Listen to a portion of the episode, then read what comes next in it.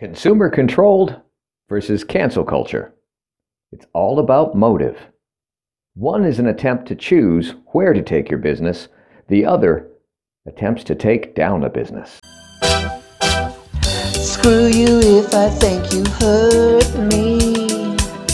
I'm gonna boycott cause you make me cry. My precious feelings need protecting. My cancer culture can't comply. In order to secure your silence, scrub your mouth out with soapy suds. If we strike you, it isn't violence. If we use our cancel culture clubs. And it's time for another unbuckled bumpy ride with your guide, the stark raving lunatic himself. I'm Jim. Let's jump right in again.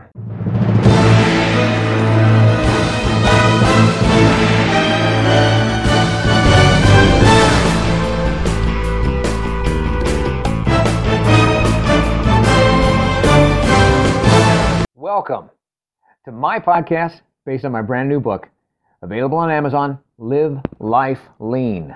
L E A N. It's a year long guide to gratitude and our daily grind. The book that combines some timeless wisdom from a whole lot of the world's wiser people with the reflections, reactions, and wisecracks of the guide's author, me. And it guides you, the reader, through the simplest system for a happy, healthy, authentic, and genuinely grateful everyday experience. I urge you to get the book. Of course I do. I wrote it. It's either at Amazon or at my website, ammpurage.com. A M M P U R A G E. But even without it, let's make next week better than last, our next year better than the past, and get started now with today's episode of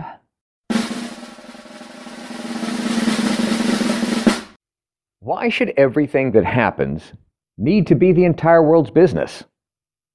Whether you said it or you heard it said, why should everything that happens need to be the entire world's business? What happened to personal opinion? You know, private discourse between two who are consenting, consenting to that dialogue.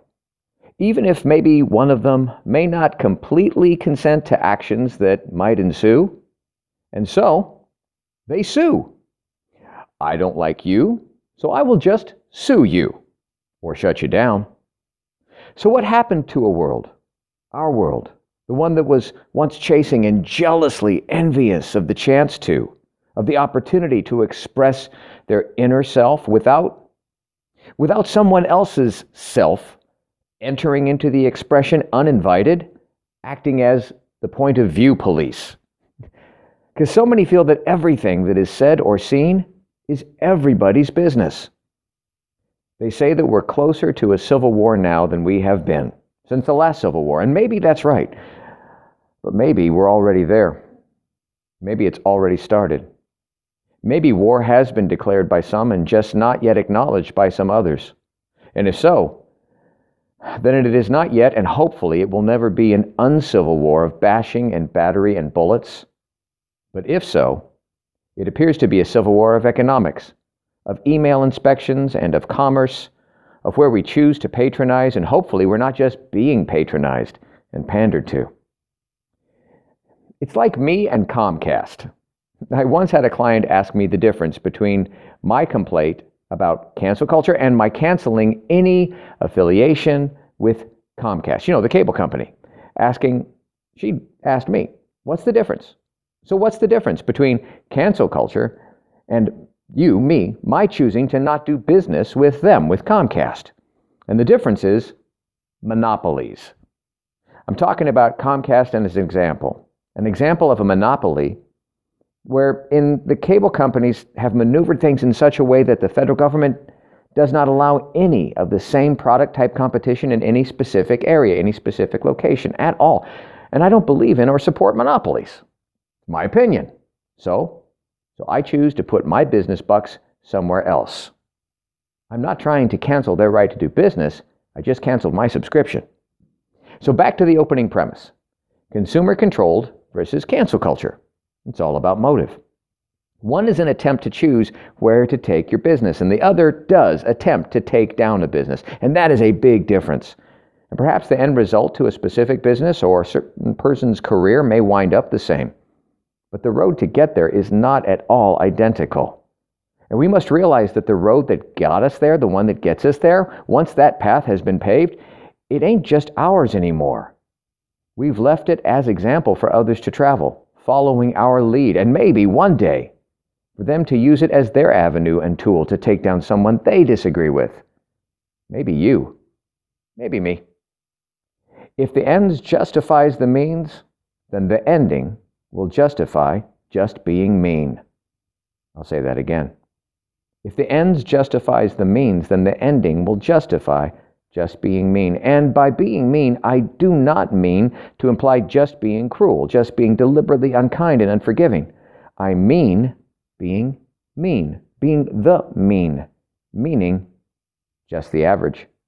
And it seems today being mean is the mean. being mean is our average. And perhaps in our civilization, we have so embraced the concept of justification of average that if we feel the world is mean to us, well, it's just average to be mean back. It's only mean if they do it. Well, for the good old days of two wrongs don't make a damn thing right. We live in a world with the brilliant and the bigot, with zeros and heroes, and all in our citizenry, all are given their choice of what to do with their voice. I remember a quote that said, in a civilized world, even bigots have a voice. But it's in a bigoted world where the only place where you can find reason and inclusion is prison. Let us listen to our heroes who have the experience wisdom to lead us out of a bigoted world, and we may help keep a few out of prisons.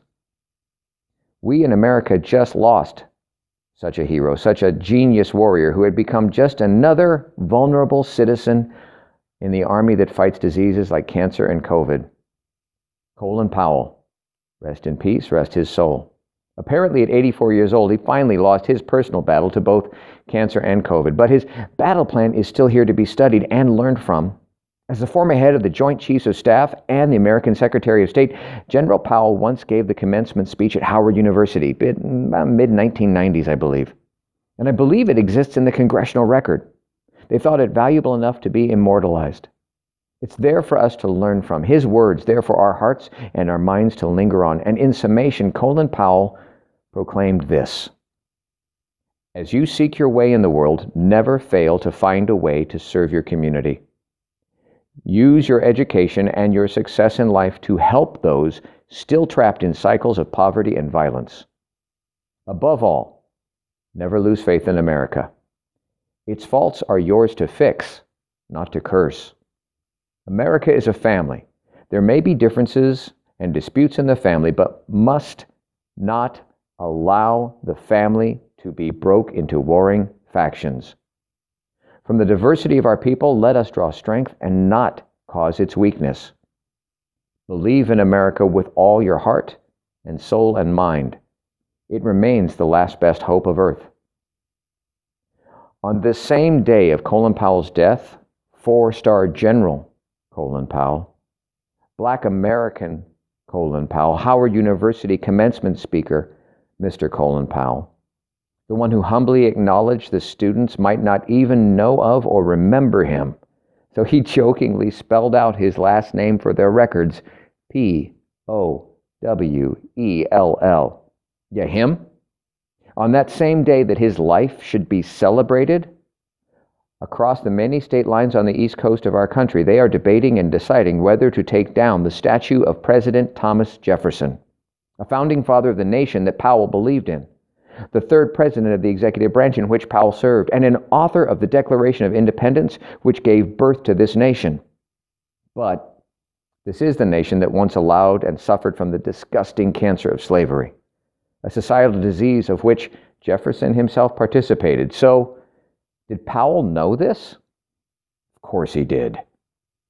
Did Powell let it stop him from making a difference that he believed in here in the nation in which he believed in? Of course he could have, but he did not. Remember what he said Above all, never lose faith in America. Its faults are yours to fix, not to curse. America is a family. There may be differences and disputes in the family, but we must not allow the family to be broken into warring factions. From the diversity of our people, let us draw strength and not cause weakness. Believe in America with all your heart and soul and mind. It remains the last best hope of earth. And I would never compare General Powell's statements that America is the last best hope on earth with the original best hope who once came to earth. But when we recall their words, Powell's and the great hope, we see that the call to cancel is not our take the high road kind of approach. And there absolutely is a high road and a low road to us getting anywhere as a culture together. Cancer culture, it's a real thing. Your digital footprint is your legacy. It is the trail you leave behind. So think before you post. Pause before you step out and go there. Is this the road you want to take? A great quote. I love this. The road to redemption is a treacherous one that the accused must walk through in darkness. But if we don't shine the light, then there is no hope for anyone finding their way to the other side. Aisha Taryam. See, that's our responsibility to point out the road to redemption. And though folks, well, those folks got to travel it themselves, we pointed it out to them. So we, you know, we've got to be involved and we've got to be willing to shine a couple of lights one to help them see their way and keep moving forward, and one as the proverbial light at the end of the tunnel to keep focused on where they are supposed to head. Not just where they're supposed to see and be putting their feet, and definitely not a blinding light from behind that's intended to be as bright as possible to see every detail of them and to eliminate any possible shadow. Because a light that's that bright, it can't be faced. It's a light so bright that its intensity stuns and staggers folks it doesn't illuminate and guide them. It has been said that there's no such thing as cancel culture. Well, those who say that, they prefer to consider it a consequence culture, and they insist that it demands more than just an apology for transgressions of harm. But if it were truly about consequence to enact constructive change, would it attempt to affect someone's elimination? Or would it seek to secure someone's own sink or swim salvation. It's been said that social media is the supreme triumph of the commonplace, the undiluted sea of the voices of the common. Cancel culture has grown to be common because we accept and we gluttonously consume social violence. We no longer seek truth or both sides of a story. Whichever side is loudest wins, regardless of its relationship to the truth. It's an online coliseum out there now we feel evolved, but we're still throwing those that we disagree with to the lions. Entertained are we with the social bloodshed that we see. That was a quote from Steve Mirabile. I mean, really, people, don't we have enough lock 'em up and throw away the key mentality enough to go around the world twice and bring it to a grinding halt? In our earthly world, we debate the idea of prison reform and rehabilitation, yet the cyber world's cancel culture leaves no room for such hope. What happened to the premise of a promise for change? Unless, unless change is not what they're actually after. Unless the only change they really want is to change their personal ranking on the power totem pole, wanting their face at the top of the crop. Yeah, you know, maybe it's not about the power to affect change. maybe my ass. It's not about improving things that people do as much as it is about proving you can do things to people. I'll say that again. It's not about improving things people do as much as it has become about proving that you can do things to people. Do things to them, drive right over them, and move on to the next. And that ain't right. See, I'm a born again Christian. I identify as one who loves and follows the teachings of my Lord Jesus Christ. You know, that the greatest hope I previously mentioned who once came to earth? What does that mean? Well, I know what it means to me that I don't have to memorize every Bible passage word for word as much as I feel compelled to pay close attention to and get to know its author better and better, and not be bitter about those who don't understand that, or feel that I don't understand them because of that. But within that, I remember a story, I remember a scene where a woman was about to be canceled within the culture that she lived, and those who wanted to crush her, cancel her, actually kill her by stoning her to death for how she lived. There was a wise teacher. He drew a line in the sand. Well, actually, he crouched down and drew something in the sand. We don't know what. But when he stopped scribbling, he stood up and he asked one question. He asked, You who accuse her, who want to stone her, kill her, and cancel her life now and her chance to change. He asked, You, any and all of you, who amongst you is without sin? Who is flawless, blameless? Step up and let you be the first one to throw your stone. Yeah. You not only heard crickets and a whole mob of stones being dropped as they walked away, you heard a pin drop.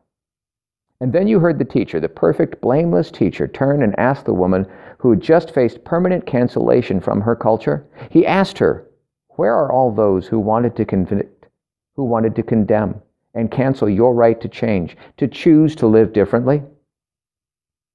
She looked around. She saw no one. There was no one left. And she said to the teacher, None are left. No one is here to condemn me, teacher. And he told her, neither would he. Just go as you are, but just don't go on as you are. Because since you have not been canceled, you still have a chance. See, when we do not cancel someone from our culture, they and we still have the chance to go and sin no more. And now, more words of wisdom to wow your socks off, directly out of the Live Life Lean guide itself. This time, entry from page 72. The expert said, The only person that you are destined to become is the person that you decide to be. Ralph Waldo Emerson. And the guide's point of view on this? So, then whoever each of us chooses to become, we all end up being a child of destiny.